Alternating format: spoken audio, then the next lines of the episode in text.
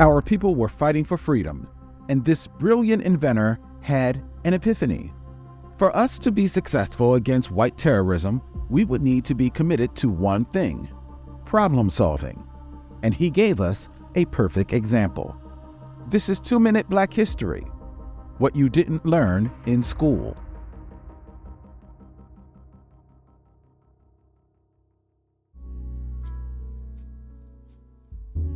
Back in the day, keeping perishable foods for more than a few days just wasn't a thing.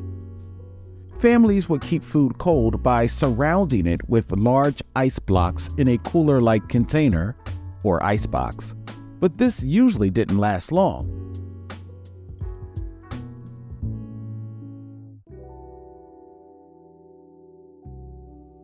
Thomas Elkins, a brilliant inventor, realized there was a better way. Elkins patented an apparatus to preserve foods for an extended period using chilled metal coils inside an insulated container. Food stayed fresh way longer. But Elkins, who was also an abolitionist, knew his invention meant something even more significant for our people. His patented technology was critical for our community. Elkins was a part of committees across the North established to protect self liberated black folks from re enslavement. His design directly aided in helping feed many of our people while they fought to keep their freedom.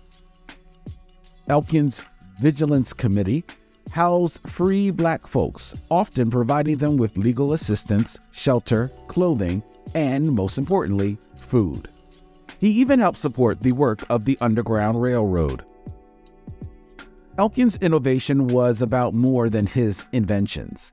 It was about liberating our people using his skills and talents.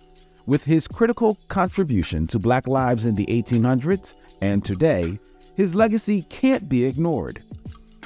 We think that's pretty cool. In order to move towards the future, you've got to look to the past. This has been Two Minute Black History, a podcast by PushBlack.